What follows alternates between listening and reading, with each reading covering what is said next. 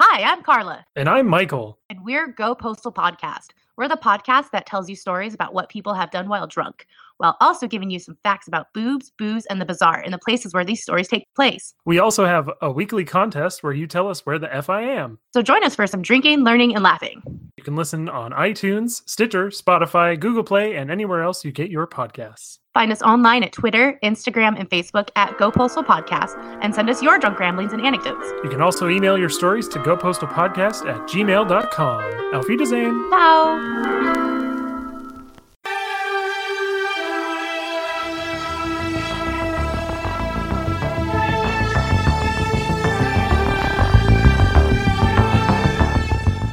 Have another sip of wine. That'll Okay. help. All right.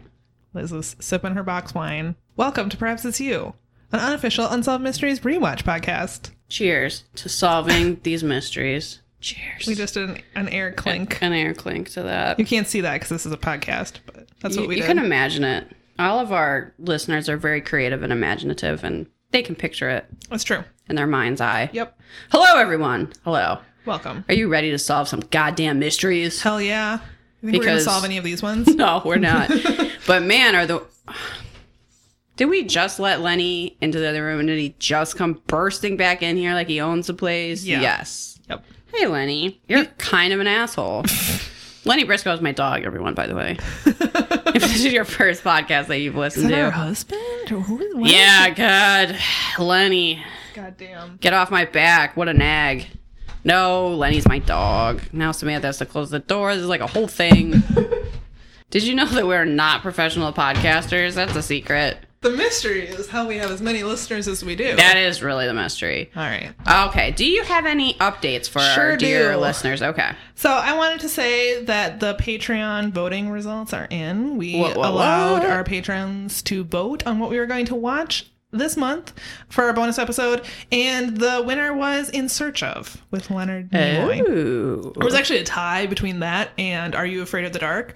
So maybe we'll do Are You Afraid of the Dark next month. Yeah, that's fine. We with don't me. have any better ideas, so Yep. that's probably what's going to happen. Yep, sounds good to me. Speaking of our Patreon, we tried for the first time doing a watch party last week. That was really fun. It was super fun. So there's this free website called Rabbit where it's like a almost like a meeting conference type situation. Yeah. Uh, website where you can invite people to a digital room and then one person can stream Netflix or Hulu or whatever and everyone in the digital room can watch and then there's a chat function. So we watched last week's episode, episode 17, with our patrons who were available and it was so fun. It was really funny. You guys are hilarious.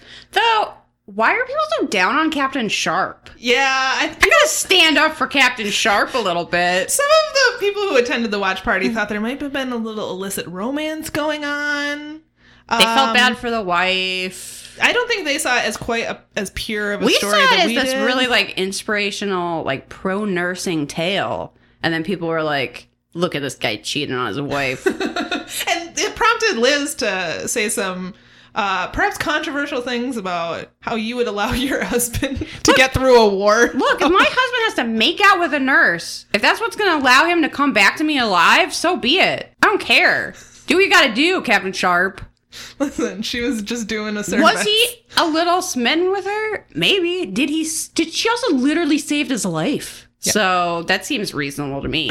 I don't know.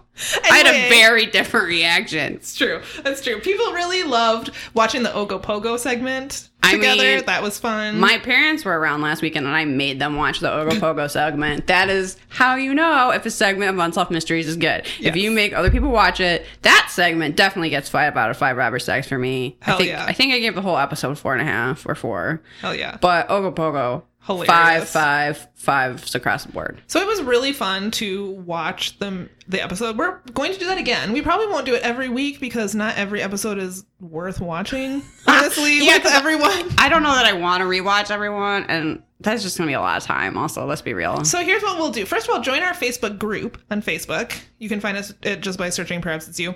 Um, we'll post in there when we're going to do a watch party. We also will post on our Patreon page. So if you subscribe to our Patreon, if you give money, just keep an eye on the page because we will post when we're going to do these watch parties. It was a ton of fun, so we're definitely going to do more.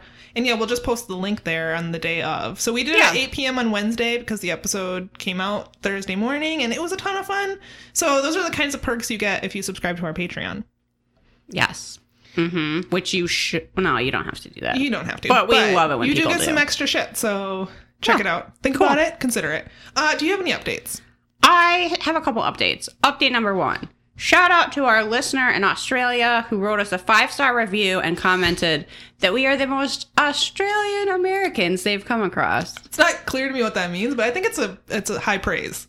I have no idea what that means because I've never been to Australia, but I'm extremely flattered. I just assume that anyone who's not in America is a better person than Americans. exactly. So I take it as a compliment. If they had said these are the most American Americans I've come across, I would have to drown myself in a kiddie pool of ranch dressing in front of a Walmart parking lot, Whoa, whoa. which I That would be the end you would deserve if If I was the someone most said that about American you. American while holding two Diet Cokes at the same time.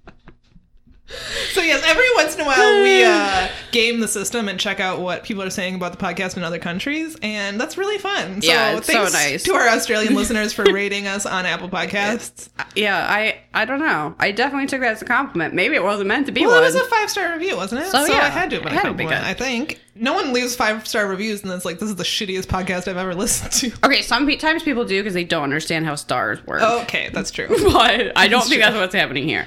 Like sometimes I'll see someone say one star, best podcast I ever listened to, and I'm like, that's not how I'm that giving works. it a star. like it's a first star. place, one star. It's like no, that's No, not. no, mm. no, no. That hasn't happened on us for For- us, fortunately. fortunately. Okay, my other update is that I rewatched the forensic files about the Dan Short case, who was the bank manager who was murdered after his bank was robbed and duct taped to a terrifying chair and Yes. thrown into a river. Mhm. So if you would like to watch the forensic files about it, the episode is called very seriously stick 'em up. Samantha's trying not to choke on her wine right now.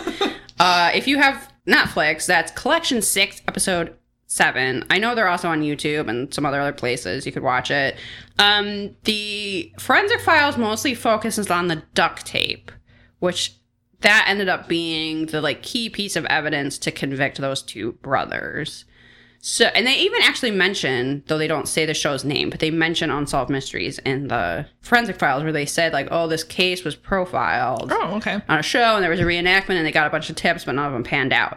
And what ended up happening is that Dan Short was duct taped to that chair when he was thrown into the river. And all of the duct tape that was found with his body didn't have fingerprints. But the like last like the end of the duct tape that they were holding with their fingertips was used to duct tape one of his le- ankles to the chair leg. And when they threw that Oh. into the river, the chair leg broke off and that one piece of duct tape like floated away. Well, this guy saw the police over by the river looking for stuff and just was curious and then went down there himself and he found it. Whoa.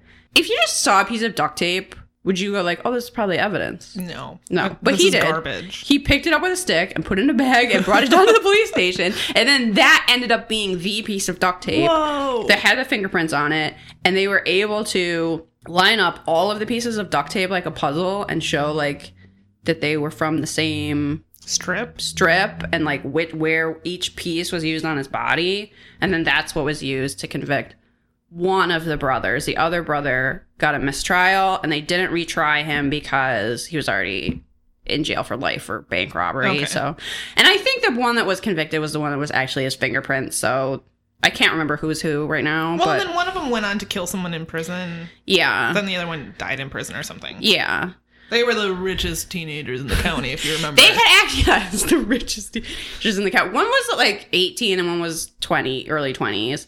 And they had been investigated and ruled out because they cooperated with the police. They gave some guns to be tested to the police department and they didn't match the ballistics. And their mom was providing them with an alibi. So they didn't have any reason to continue suspecting them. wow. But then it turned out this duct tape evidence floated up on shore. Forensics for the win. Yeah. Also, one of the brothers, so they were also sus- the reason they were ever suspected is they were sus- spending a suspicious amount of money, considering they, They were- didn't have jobs and they were young people. Right. The older brother spent money, I think, to buy a car, to go on his honeymoon to Disneyland, and to soup up a chainsaw. Which again, course. the most American thing: Of course. soup up a chainsaw. How does one even soup up a chainsaw? I don't know, but the guy who was saying it, the like FBI guy, like almost was laughing I because don't it's, even understand how that would work. it's such a stupid thing to sa- spend money on. I guess, or just sounds ridiculous. Both, yes. Stupid and ridiculous. Anyway, that is out there if you're interested in. The Sounds like a chair good one. is not nearly as terrifying. In the forensic files? Yeah, they just show like one picture of it. They Okay. don't Do they dramatically. show the picture of the actual chair? They do. And it's not as scary as in the reenactment in Unsolved Mysteries? Because they're not like dramatically pulling it out of the water. It's just True. like Where it's dripping and then they slow zoom in yeah. on it? Like it's just the photo the cops took. Like the lighting isn't dramatic. So you're Okay. like, "Oh, that looks terrible." But you don't go, "That's the most horrifying gonna thing haunt I've me ever for the seen." rest of my Yeah, days. no. Okay, got it. Which is why I, uh, it took me a little bit to realize, like, oh yeah, the duct tape, because it really is all about the duct tape. okay, sure. The forensic files, not even so much about the bank Is that robbery. Oh why it's called stick 'em up? Because of the duct tape is sticky. I was trying to figure out where that pun came in. I thought stick 'em up was because they robbed a bank, and you go like, Maybe it's a- stick 'em up. But you're right. it's a double. You're pun. right. It's also because the tape is sticky, and forensic files is the worst. My favorite, but also the worst. Stick 'em up. Yeah, it's pretty bad. Well, thanks for that update. That was a great update. Wow. So we if you're following along on Amazon Prime, we are on season 2, episode 18. We're almost done with season 2. We've got some plans too. That's true. Yeah, so this is the second to last episode in the season. Next episode is going to feature Liz's husband Yeah. because We first half talked the about episode, if not RFK. more, is all about RFK. And both of us have been spending literally all of season two. We've just been dreading this We've episode, been going, how are we going to trying to Can figure we out. not do any research for that RFK segment? So this is what we've come up with. We're gonna make Liz's husband do it. Yep. So look forward to Mhm. that. Um, and then we're going to have a season finale of listener Yes. stories. So you have like two weeks to get in listener stories if you want to We've be gotten a featured on bunch the- of them. We have not read them podcast. Mm-hmm. yet because we want to be surprised. I have a feeling they're super good. If you heard our season one finale of listener stories, those continue to be the most terrifying stories I've ever heard in my life. Yep, new Michelle I will never Haunts forget us all. New Michelle ever, ever, ever. or the shadow, the dark shadow at the top of the stairs. That's darker than darkness. Yes. Fucking terrifying. So if you have scary, they don't have to be that scary. Just even mildly interesting, we'll take them. If you have like an uncle who thinks he saw Bigfoot, that's a story. That sounds great. yeah. If you cut Robert Stack's hair, I We know wanna I hear keep about bringing it. that up, but someone out there did. Someone so write in. please write in.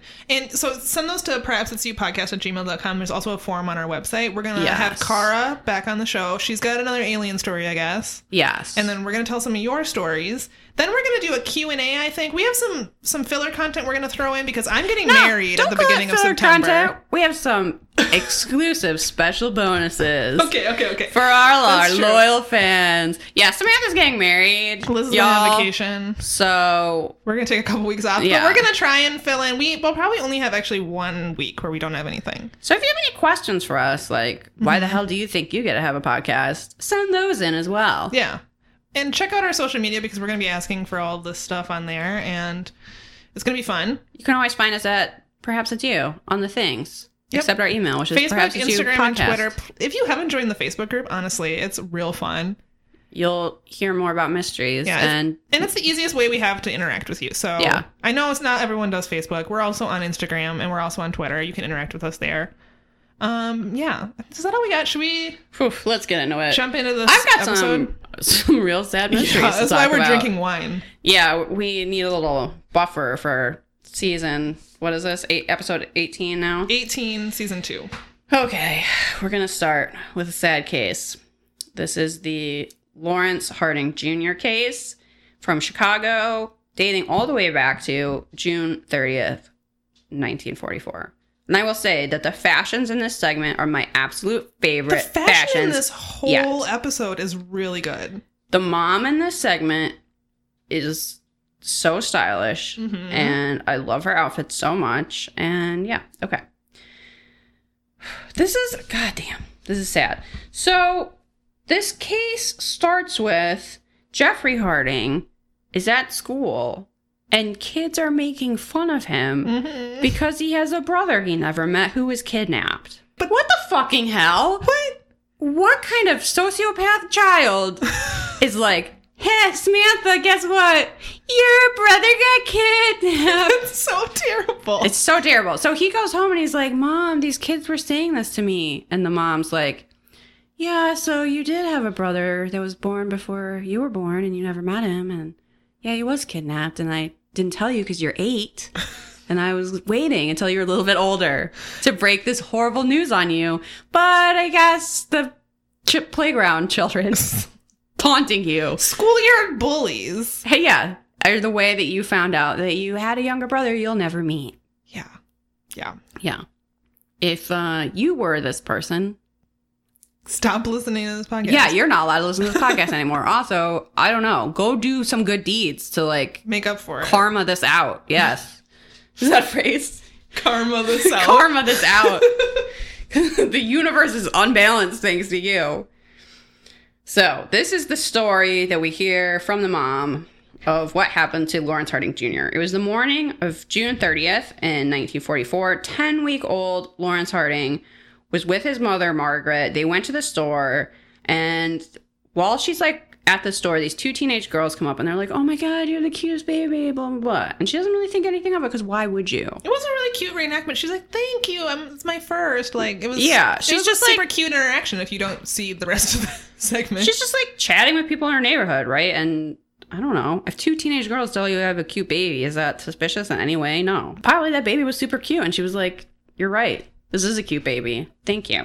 Um, so she and she didn't recognize him, but she didn't really think anything of it. So she's walking home from the store. She notices that the two teenage girls are following behind her, but you know what? They probably live in the neighborhood. It's probably not a big deal. She gets home, she's taking the groceries inside, and she asks her upstairs neighbor, who's like putting laundry out on the deck, like, hey, can you watch my baby while I run the groceries inside? And the woman says, sure, no problem. So as this woman is like folding a sheet or something, the two na- teenage girls come up, snatch the baby, and run away. And so the neighbor is like calling out, like, hey, stop, blah, blah, blah. And the mom comes running out after them. The mom gets too late of a start. She can't catch up to the teenage girls, and they make off with the baby. yeah, because the mom is upstairs, has to run down some stairs. Yeah, the girls run away. It's so, so awful. And why would you do this? I don't.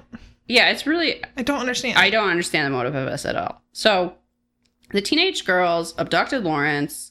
Um, three days later, the parents received a call from a woman who claimed that she had him and she was planning on returning him.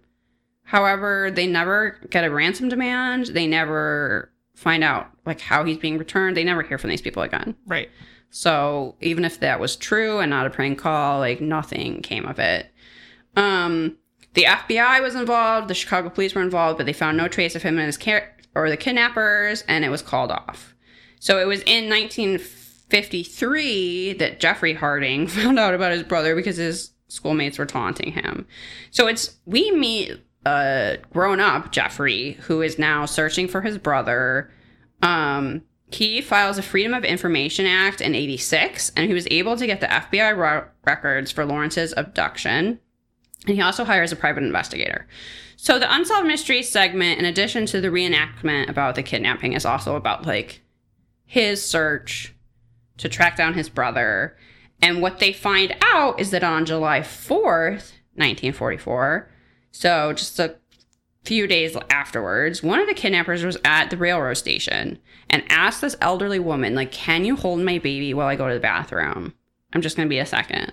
And the elderly woman is a little bit reluctant because she has to get on the train. She's like, all right, hurry, you know, Right. I understand your predicament.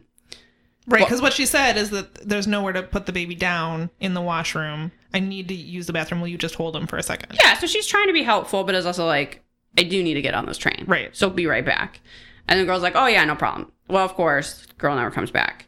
So the woman assumes that she got on the train and also needs to get on the train. So she gets on the train with the baby, assuming that she'll find the teenage girl in there, but she's not on the train.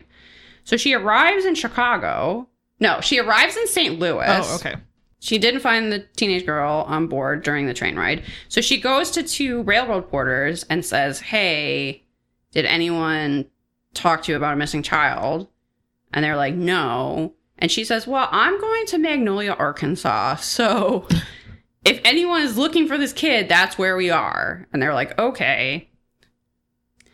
was a different time. Yeah, it's the 40s. I'm not sure that she she probably felt like the baby was safer with her Than than, this- leaving it with right. railroad porters or the police. Or with this teenage girl yeah, who- and that's probably true. Yeah. honestly. Well, and in the reenactment, and I don't know if this is what the woman actually said. She said, "I have nine kids of my own, so one more is not going to be too much." Can you imagine? Oh, just one more baby, whatever. I suppose at that point, would Once you be- have nine, yeah. So she supposedly took this kid to Magnolia, Arkansas. The private investigator found out about it through these FBI files. It it's not clear whether the FBI had really followed up on that or not. really didn't seem like they were trying that hard. I would kind of doubt that they were. Like, They, uh, is this going to be a top priority for them? Sadly, no. Um, so so Jeffrey finds out about this and he's like, "Oh, great, Magnolia is a small town. Like, let's get the private investigator there. We can- Someone's going to know about. somebody's this. going to know about this." Well, he doesn't come up with anything. So their theory becomes that she was just visiting Magnolia, Arkansas for the Fourth of July weekend, and either lives in St. Louis or Chicago, and that's why she was on the train. right. That's it. That's it. People. it's unsolved. I'm so sorry. It's still unsolved. yeah, Um, the abductors are never identified. The older woman is never identified. baby's never found. They don't think the older woman was involved in the abduction or n- would- did anything nefarious. Right. But they never find out who she is. They think she might have lived in Magnolia in 44, but nobody there remembers her, and it's Right. a pretty small place. They know she had nine children. That's it. Da, da, da, da, so I sad. know, There are no actual photographs of Lawrence available. because he was a little tiny baby. Yeah. Yeah. So that's super depressing. If Lawrence was still alive, he'd be 73 years old today and probably would have no idea any of this. Probably, yeah, unless his mom told him. The woman who raised him told him. But she Even wouldn't e- then, who would e- she wouldn't know? she wouldn't necessarily even know he had been kidnapped. Right. She could think he was abandoned. Exactly. Instead, he had a family that was looking for him. Yeah. So that's pretty sad. I, I that would have made a great 4th of July episode. Sure. I seriously wrote down no update. I hate it.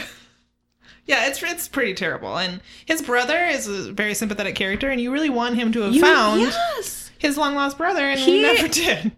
Is just hoping to find his brother and hoping that his brother is willing to be friends with him. And it's so sweet and Yeah, and then you just get punched in the gut at the end. where it's like, uh, nothing ever came of this. Yeah. So. So thanks for nothing, FBI, as usual. Yep. Yeah. Pretty much. So number two, Wah-wah. we have another mystery. This is a wanted.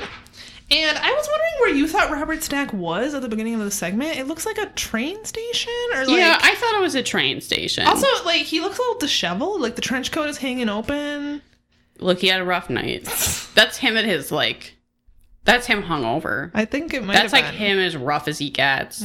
He woke up in a gutter. in the gutter. Yeah.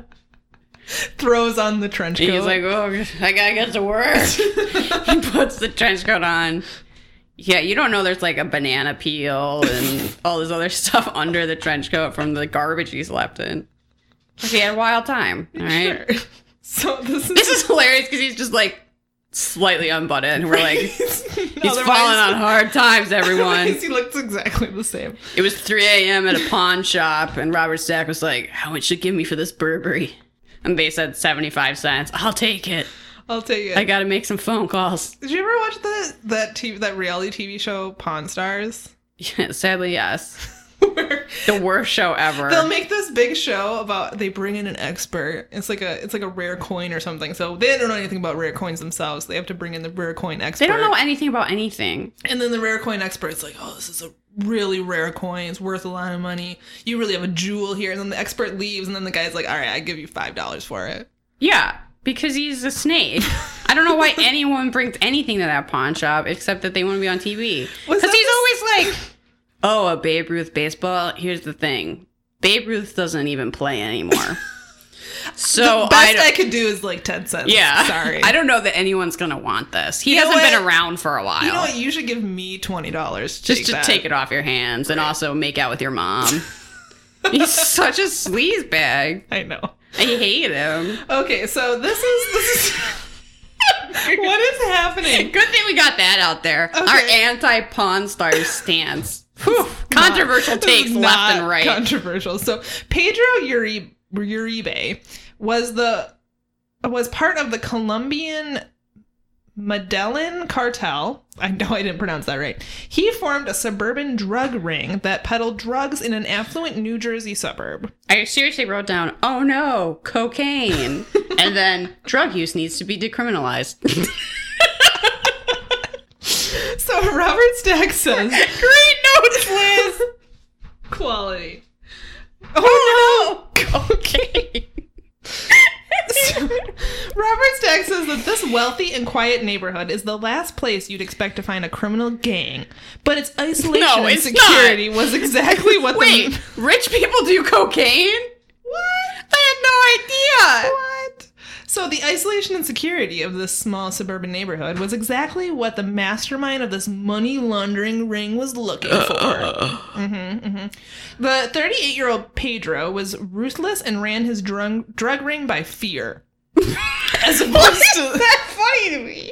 well, Unlike other drug rings that ran on respect and camaraderie and It's hugs. not like the drug ring down the street that had therapy puppy Fridays. this one ran on fear, guys. Not popsicles. Fear! Ice cream social on Tuesdays. That's how you get me to join your gang.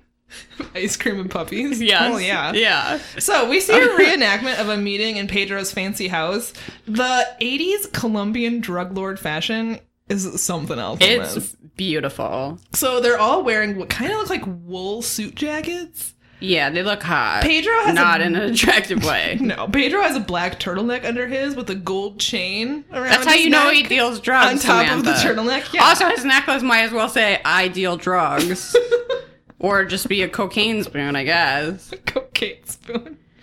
Uh, to his left is a man wearing what looks like a gray sweater, like a poofy gray Yeah. wool sweater made into a suit jacket, and then the ugliest I hope tie that's what happened. I've ever seen. And he also has a mullet, which I thought really completed the whole look.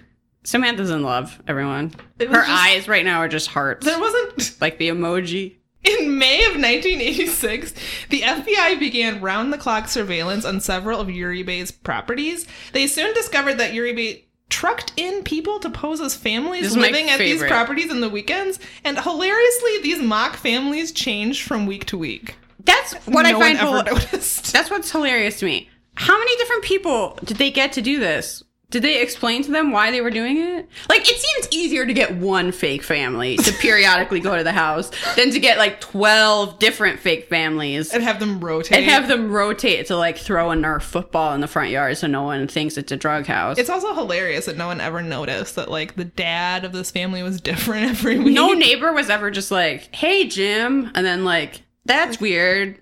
Last week you were black." All right, whatever. apparently not. Or like, "Since when did you have blonde hair, Jim?" Like, why would you keep getting different families? I don't know.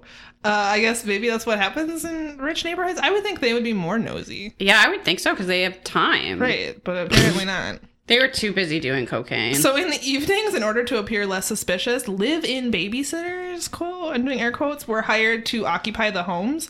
Uribe also chose a if anybody certain- wants to hire me for that job, I am available. just to live in a house in the Yeah. Mm-hmm. evenings. I mean, sounds like a great job. Yep, I will come and watch Netflix in your home. I am available. Perhaps it's you. Podcast at There's any- If gmail.com. there's any drug lords listening, and you need some fake families, fake babysitters, babysitter. give us a call. Do you want me to come over with two dogs, throw a ball around? Hey. We're available. Um, so he also chose a certain kind of home for his operations. The homes had to have attached garages with automatic garage o- door openers, and this would make it easier for drug ring members to move in and out of the homes.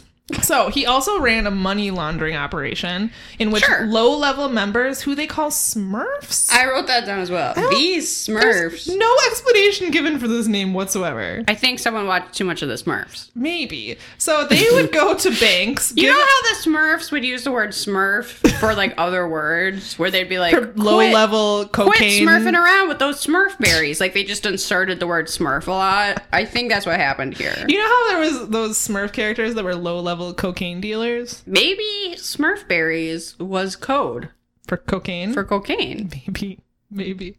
So they would go to banks giving away fake money in order to get real money from money orders.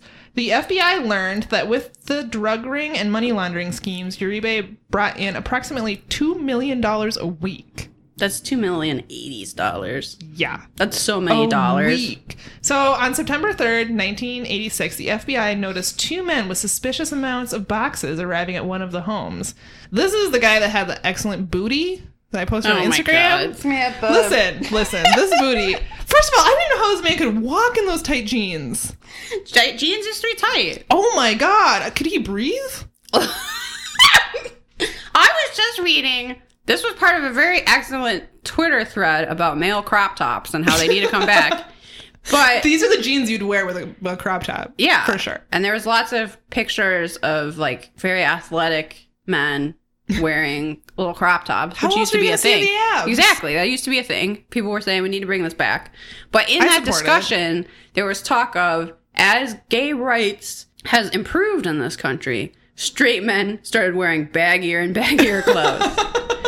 What, did they put a chart on the screen? No, but they should have. But it was like as they realized that men might be checking out their appearance, they were less and less interested in showing off their abs, etc. That's and, a damn shame. And they show how basketball shorts used to be super short, right? I They- need to see the line graph. and then of now this. they're like down to your knee. wow, interesting. So I think that That's, that's people an did used to interesting wear theory. much tighter These jeans. jeans were as tight as I've ever seen, and he was wearing these like high heels too, and he was strutting. It was, that the guy wearing the hat? I don't know because I wasn't looking at his head. All right, these are s- uh, these are seriously my notes for this segment. These Smurfs, end quote. Look at that hat. Very FBI heavy episode. This cocaine looks like bags of lentils. World's ugliest chair. I'm gonna trade my dogs to buy me drugs. That's a photo of Scott Mayo. no one knows about the booty. I see you drew a, the hat though. I drew the hat. Apparently, they showed a photo of someone I thought looked like Scott Baio.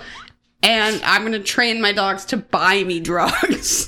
Can you imagine Lenny going out to try and buy drugs? he would be so bad. He would come back with a bag full of milk bones. Lenny, what is this? Where's my hundred dollars? You're supposed to buy cocaine with that money, Lenny. What the fuck? Just that's, he's like, yeah, and I bought this for myself. Jokes on you. All right. So yeah, so they're unloading a suspicious amount of boxes in their tight A jeans. suspicious amount of boxes. How many boxes is that? Suspicious amount. I don't know.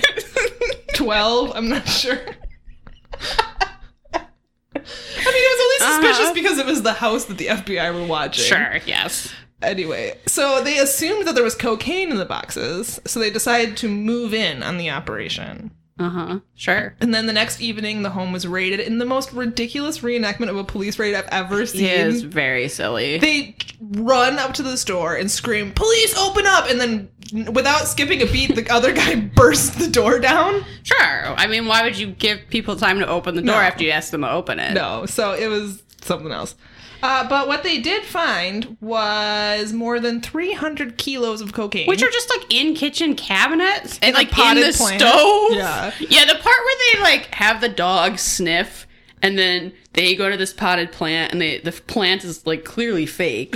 So they just lift up the plant and where you would think there would be dirt was all this money Yep. that had cocaine residue on it. So the dogs smelled it. $800,000 in cash. That's when I wrote, I'm going to train my dogs to buy me Oh, drugs okay, okay. instead of smell drugs. Okay, okay. If they can smell them, they, can, buy them. Yeah. And who would suspect Lenny No without one. buying drugs? no one. Look at that little bastard. So, however, Uribe and his henchmen had been tipped off and vanished prior to the raid. He is now believed to be regularly traveling between the United States and Colombia. He was last sighted in New Jersey in 1989 at a relative's christening. Along with Uribe, they were also looking for his henchmen, but guess what? No update. They were never found, as far as I know. This is an episode with a lot of no updates. Yeah, that's it. No if update. you find updates satisfying, you're going to hate this episode. well, I didn't Google it, so maybe there's an update I didn't see, but Yeah. Whatever. Let's just say no. I mean, this seemed like a victimless crime, to be honest. Yeah. Rich people want cocaine and they bought it. Yeah. they laundered some money. I don't know. What do you want me to be sympathetic about? Yeah, there's much sadder things in this episode than that. Right. I mean, maybe they were doing other stuff. I don't know. But it oh, wasn't actually, they covered. did kill someone. Didn't I say that? I don't yeah, know. he did kill someone's entire family. Okay, so he wasn't the greatest guy.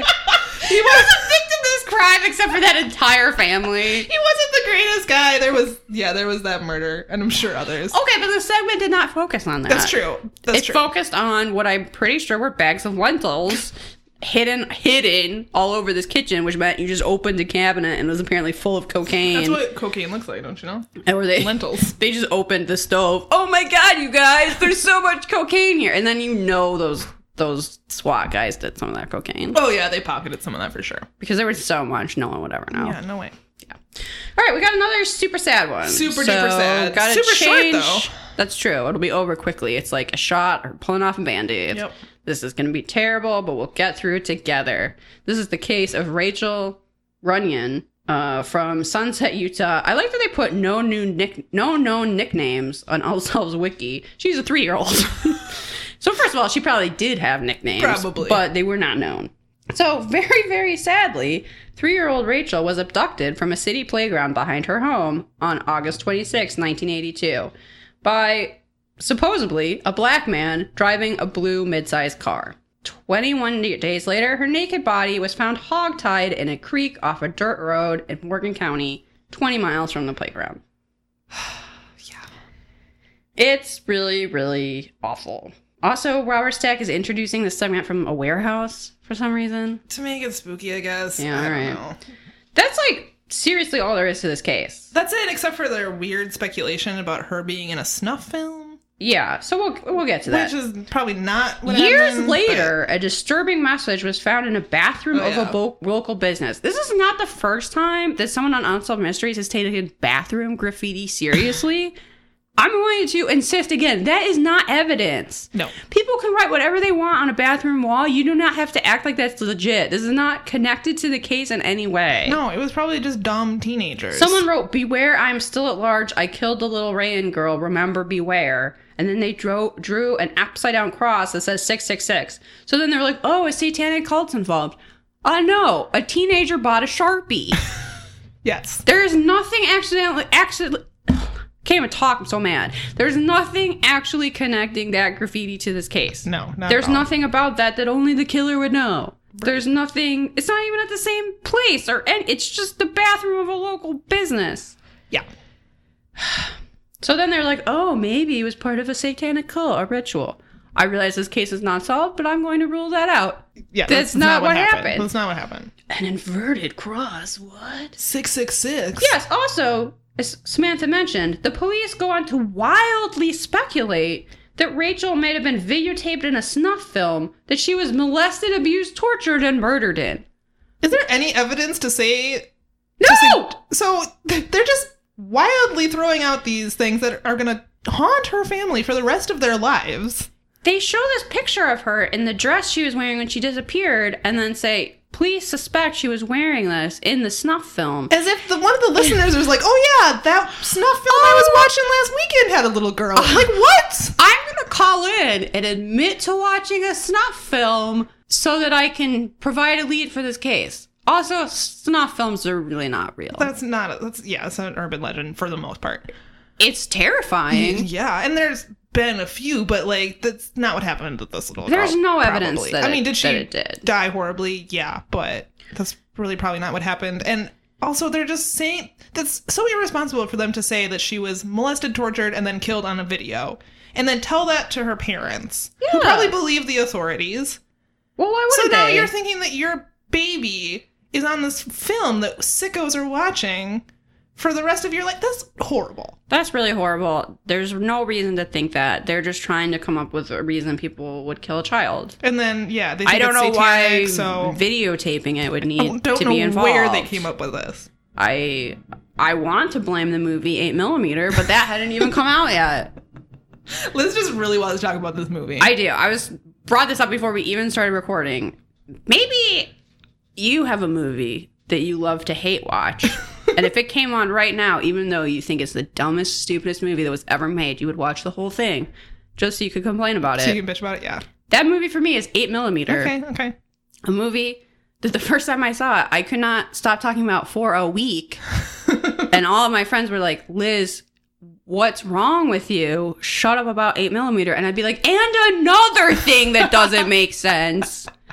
Because that movie is about Nicolas Cage being hired to find out who's in the snuff film that's found after this old man dies Okay. and he like goes around an extremely gritty city that is not real to investigate it and the thesis of the movie seems to be don't live in a city Okay. it's very anti-urban development i don't it's baffling joaquin phoenix is killed with a crossbow Oh. that's the level of realism that we're dealing with james gandolfini is there That's what happens when you go into the city, don't you? Yes, it's all it's all everything is like dark, like dripping. Like everything has some sort of leakage problem. Know? Sure. Uh Joaquin Phoenix is there selling porn Okay. and everything is like back alley snuff film sales and mobster James Gandolfini attaching people to spinning targets. You know how Uh-huh. you know how mobsters just have giant spinning targets to attach people to to kill them with Of course. crossbows because they don't just shoot people in the back of the head. No, you got to make a statement. Oh my god! I need a new podcast where every single week You it's just, talk me about eight and millimeter. another thing. wow, no one would listen to that. Listeners, you should, guys should tell us which movies you like to hate watch. And you Yes. can't shut up about when they come up. Yes, because man, oh man, it's really hard for me to stop talking about this right now. this is the update on this case from Unsolved Mysteries Wiki. It is still unsolved. The investigators looked into the possibility of a child serial killer such as Arthur Gary Bishop. He was, however, ruled out. In 2007, her case was reopened. A former inmate living in New Mexico has since become the prime suspect in Rachel's murder, but the police do not have enough evidence to bring charges against him. The man lived in Utah around the time of the abduction and matches the description of her abductor. In 2011, he was arrested for assaulting his girlfriend and kidnapping her son. He has not been publicly identified, and the case remains unsolved. Do they not get any DNA or anything off of? I don't. There's so little information on this case. Hmm. It's really sad. Yeah. And s- her brother was there when she was abducted and like told her not to go and Oh no. it just seems so traumatic and terrible. Oh my god. Um they did reopen it I think 25 years after this happened and are still looking into it, but Oh, well, it's that's really really depressing. sad. So let's just move on from that. To a sweetheart swindler. Yeah. Yeah. So we open this segment with Sarah, not her real name, answering a phone call from an unknown gentleman. She is wearing quite a sweater. I wrote down great sweater, ugly china cabinet. Yeah. It's quite a sweater. uh, she doesn't know this guy, but he uh, is the sweetheart swindler. And all he has to do is cold call her and tell her that they'd met a year before in a restaurant, which she didn't remember happening, and that he would like to take her out on a date. I mean, you know, this is before any internet dating. True. She was she divorced or widowed? Yeah, she was divorced at the time and hadn't been dating, so to her, a date with a nice sounding man seemed fun. Yeah. So she agreed to have brunch with him the next morning. According to Unsolved Mysteries, people have brunch in pitch black rooms. In velvet booths. It's just there's one light above their booth and the rest of the room is dark. Yeah, this looked like some place you would go to smoke for like five hours straight. Yeah. Not have brunch, but okay. It does seem like they're drinking mimosas, but uh, anyway, Well, it seemed like a place that would serve prime rib yes, at night. at night. Anyway, uh, brunch went well, and this guy who called himself Jerry won Sarah over. They spent the whole date together. He told her that he was a jewelry dealer and that he was constantly on the road. He said that he had a driver, but he'd sent his driver to make a delivery across town, so he was temporarily without a vehicle. Uh huh. Mm-hmm. That delivery across town also is going to take all day. Exactly. That's how jewelry deliveries are. Yeah, it's diamonds. I don't know. He claimed to be a widower and to be very lonely. He was looking for someone to travel with him for work, visiting the best hotels and restaurants across the country. Robert Stack said, quote, he confessed to Sarah that she was just the type of woman he'd been looking for. I feel That bad for is- her. I know. But also, that's like the creepiest thing I've ever. Yeah. I'm looking for someone to travel around the country with me, and you are just the woman I've been searching for. Isn't, I isn't that mean- the creepiest thing you've ever heard? to us, it's creepy. I'm sure to her, she No, was to like, her, she I'm was special. like swept off her feet. yeah. Um, so that evening, Jerry took Sarah and her daughter Ellen out to dinner. Ellen was skeptical at first, but uh, Jerry won her over as Not well. skeptical enough, Ellen. no, he showed them jewelry samples, which he kept in a wrinkly white el- envelope. yeah. As you, you know, when you have really expensive diamond rings, You and- carry him around in a letter envelope. Yeah. I guess if he was like, oh, these mean nothing to me because I'm so wealthy. But it's also like, you'd have a case, dude. Yeah. How are you going to? Is that how you go to your sales pitch? You just dump out an old envelope full of rings and you're like, yeah, you want any of these in your store or not? Right. So in all capital letters, I wrote the day after he and Sarah met, Jerry began to plan their wedding. Yeah. Yeah, they were going to go on a road trip that would culminate in their marriage. Sarah tells Unsolved Mysteries that he was the type of man to take control and that she liked that. She says that she likes a man who, quote, will kind of take over and take charge.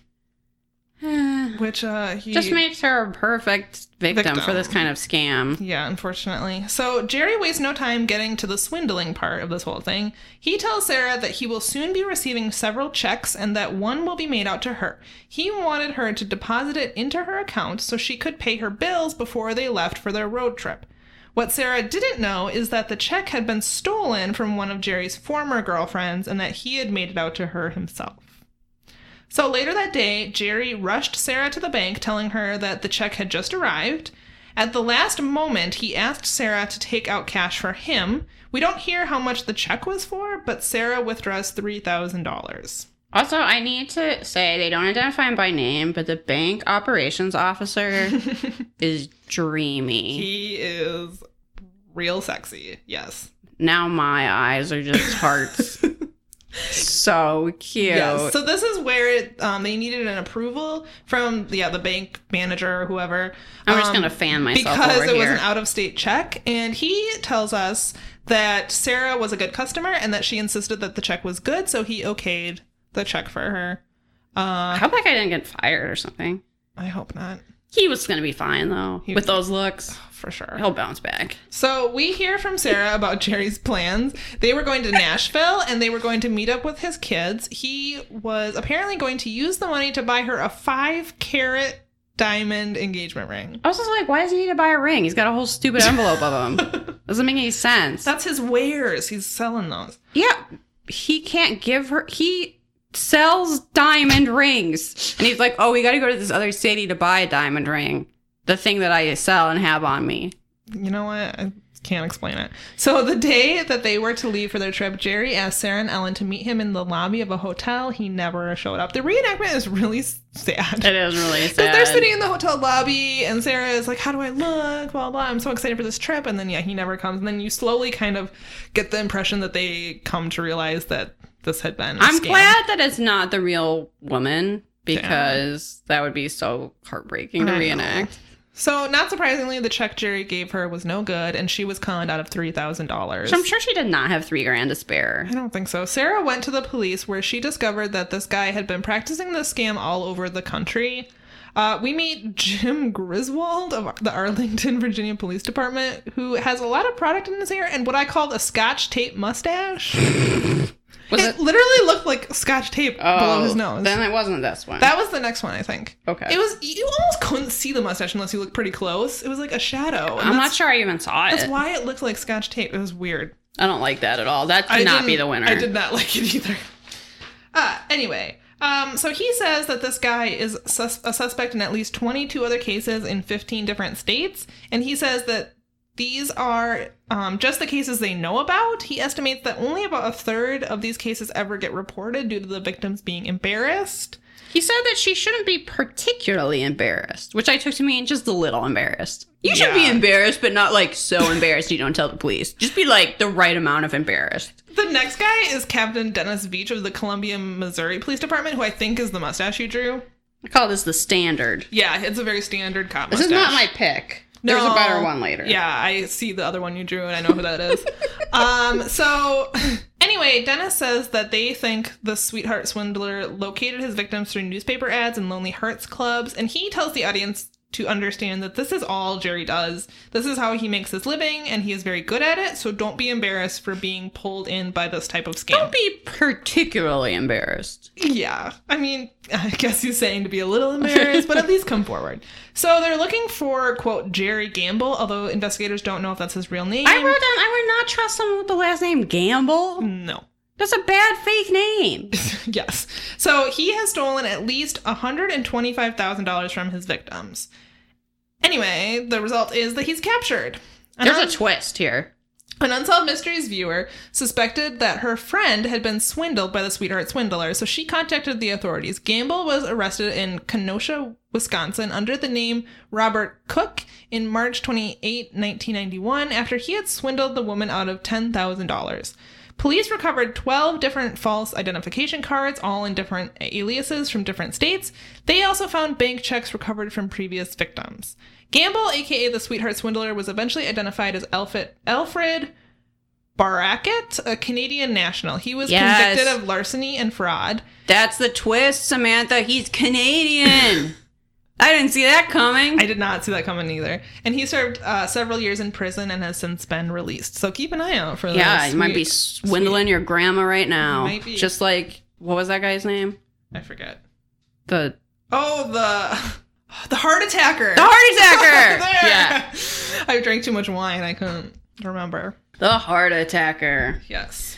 All right, One more. time for another sad one. This is the case of the Gainesville killers.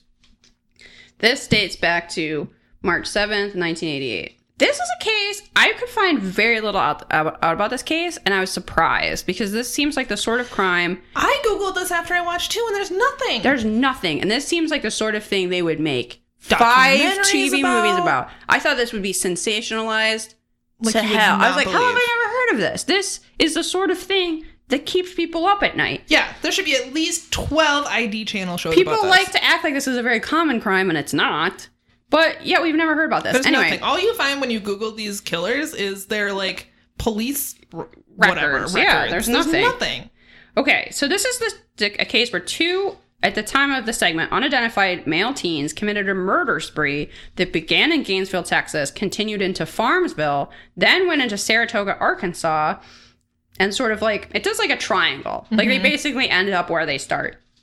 Um, and resulted in the murders of four unconnected strangers. And then you get a little story of their needless, bloody rampage. Yeah, This is sort of like in cold blood with a little bit of natural born killers, yeah. and yet you never hear about it ever, and it's crazy. So, around 10 a.m. on March 7th, 1988, the suspects were sitting in Gainesville. They were looking around the car that belonged to the father in law of Tommy Matthews and Kenny Davis. And so those are my, I couldn't decide for MVM. Those are my picks. These are two witnesses who saw two teenage boys in the reenactment wearing like metalhead shirts and denim vests, hilariously. The one you drew is that the guy with the blue trucker hat. I think so. So Kenny Davis, I'm Yep, calling the yep. mountain peak because the, it comes up to two very distinctive points and there's like a gap between his lip and his Uh-huh, uh-huh. nose. and it's got the handlebars going on. Yeah. and the really the whole look for him too, is because the trucker hat, the kind of way he has his head tipped back all the time. Yeah, yeah. He's like posture is very nonchalant for someone who's on television. Um, and then his, it seems like brother. I They're think related somehow. they're related somehow. Tommy Matthews has a mustache I'm calling the Whisperer oh, I could barely see that one. Yeah, because it's just these really faint blonde, unsettling hairs. like I don't. you're like you would need to pluck them. Really, it's like not something you Yeah. actually shave. Yeah, like maybe a wax might have been more in order for Tommy Matthews. I, I think I'm going with the Mountain Peak as my pick. Yeah, I think so too. I like that one. So anyway, they're driving by and they see two teens like clearly rifling through their father-in-law's car, and they go, "What the hell? What are you doing?" And then the teens very suspiciously go, "Uh, we need to use a phone," which what like no one had a phone in their car. So they're like, "Yeah, he doesn't have a phone." So knock it off. And they were like, "Oh yeah, we're gonna walk down to the corner store then. Bye." So that's where this starts. So they just left and there was no incident. About an hour later, about 200 feet from when Tommy and Kenny saw the suspects, 23 year old Dina Woodward, returned to her trailer and was brutally stabbed and nearly decapitated with an axe. While her baby slept in the other room. Yes, they left her one year old son Corey abandoned in the trailer and stole her blue Thunderbird before driving it 60 miles south and ditching it in an unknown location. Uh, that's really, really horrible. Totally needless. I'm sure she would have let them take the car. Yeah, of course. Yeah. What? I'm sure she, yeah, God. I'm glad they did not harm the son, but it's really, really, really awful. So they then went to a nearby Farmsville farmhouse belonging to 85 year old Cecil Morgan and his 62 year old son, Cecil Morgan Jr. They broke into the house and beat and tortured the men for over an hour. It's terrible. I, they shot them to death with one of a, oh they also stole guns from Dina's trailer. So they shoot him with one of the guns. Then they stole the Morrison's beige Chevy pickup truck, which they then drove into a lake. Okay. And then they threw Dina's guns in the lake as well. They then cross over into Arkansas, where they are seen by witnesses multiple times walking along a highway. At 10 p.m., the two men re- this this is the one where the reenactment really breaks my heart. The reenactment is going to haunt me forever. So at 10 p.m., they arrive at the, a trailer in Saratoga owned by Kenneth Olden, where they asked, they like knock on the trailer. They ask the guy that opens it, like, hey, our truck broke down. Can they help us? And this guy is so nice yeah. that he comes with them. And wh- why, like, why take advantage of someone like that and I- just Hmm, I don't know. senselessly kill them?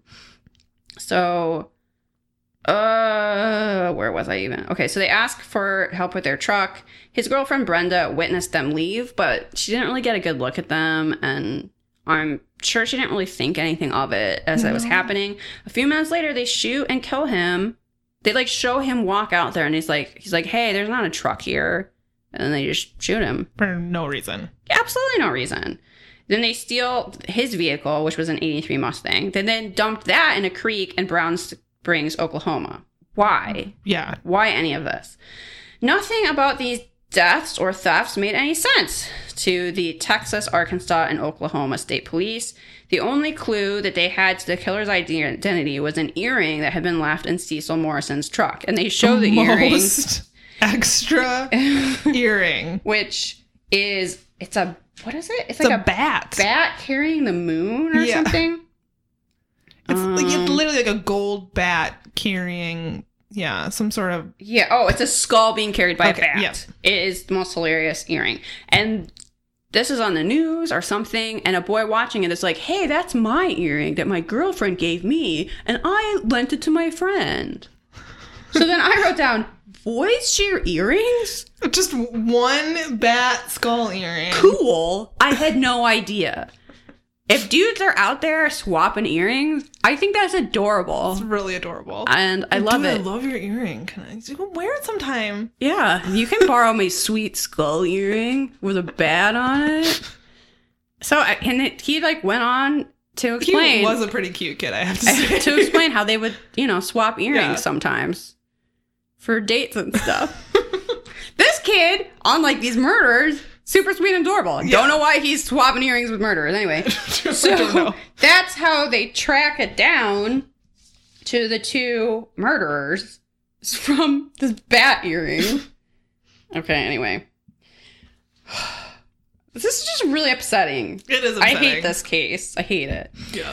Um, so they were searching from the killers when this aired on a March 28th, 1990 episode. They were captured, thank God. September 1st. I'm so upset. February 1st, 1990, 18 year old William Glenn Henry was arrested after his fingerprints matched those in Kenneth's car. He soon identified his accomplice as 19 year old Davy Lynn Crockett, Davy Crockett. the most American name in the world. Uh, don't name your kids Davy Crockett. No, don't. Ugh. they may act out in extremely violent ways. Um, Crockett led investigators to Dina's car. Oh, that was the car that they couldn't find at the time. Uh, the most stunning part of the murder spree was that they committed the cold-blooded crimes just because they were bored. yeah. Henry pleaded guilty to three counts of first degree murder and was sentenced to two consecutive life terms on April 21st. A few months later, Crockett was also sentenced to two life terms for the murders. Both are now serving their prison term at Betco, Betto correctional facility near Tennessee Colony, Texas. Henry was denied parole back in 2005, and Crockett was granted an additional 10 years for being in possession of a weapon.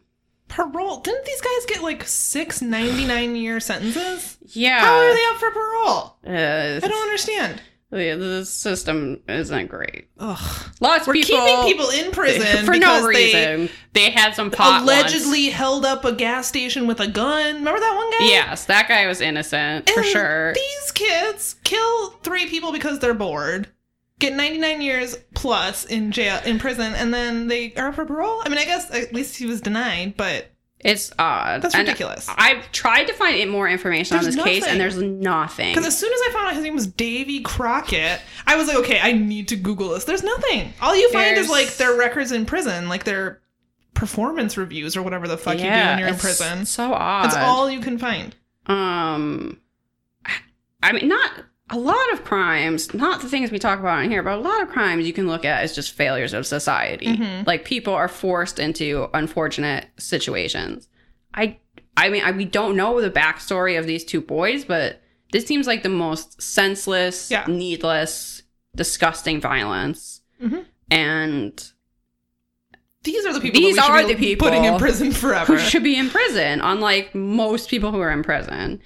So I don't. If anybody knows more information on this case, I Is don't there even. some podcast out there that we could listen to? I I, would don't be even- interested in it, but Yeah. there seems like there's nothing. it seems like there's nothing, and I just kind of hate it.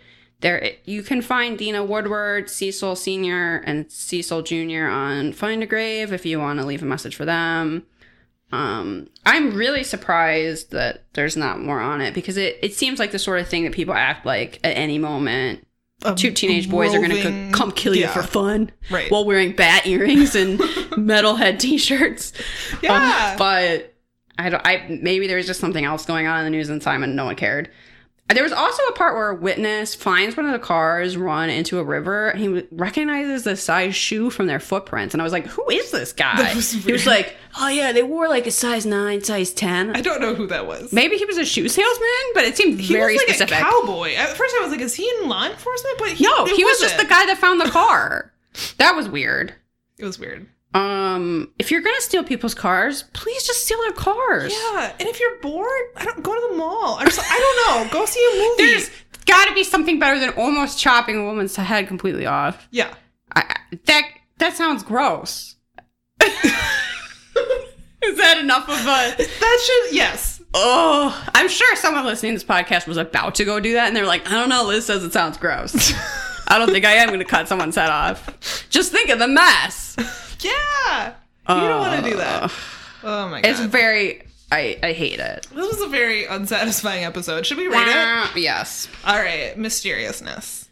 actually pretty fucking mysterious. Yeah. We've got a lot of unsolved cases, a lot of horrible cases. Mhm. I mean, there's nothing paranormal or anything like that, but Those really aren't aren't that mysterious. yeah, also true. These ones though, yeah, thumbs up. Thumbs up. Reenactments, Um, pretty they were good. good. I really liked the 40s reenactments in my first mystery. Mhm. I don't know that there's anything like too spectacular, but they're solid. Yeah, they're solid. What is definitely solid is the fashion. Yeah, Two thumbs up for fashion. I every give segment it- was even more than that. Yeah, Yeah. it's so good. it was excellent. And then Robert Stack, I don't know. we said once he looked disheveled, so I think he gets a thumbs down. Thumbs down. Thumbs down. And then okay, so zero to five Robert Stacks for this one. I don't know. I feel like I'm like a two point five, I was gonna Three? say three. a three. because there are some good mysteries here, but I don't want to watch it again. yeah, okay. That's a good a good gauge. Right? Like these are some interesting cases, but they're also just sad and Unsolved. unsolved, and I don't know. There's an unnecessary update on fumbles. Yes. Yes. Guess what, guys? Fumbles got caught. That guy that couldn't even rob a bank without falling down, they caught him.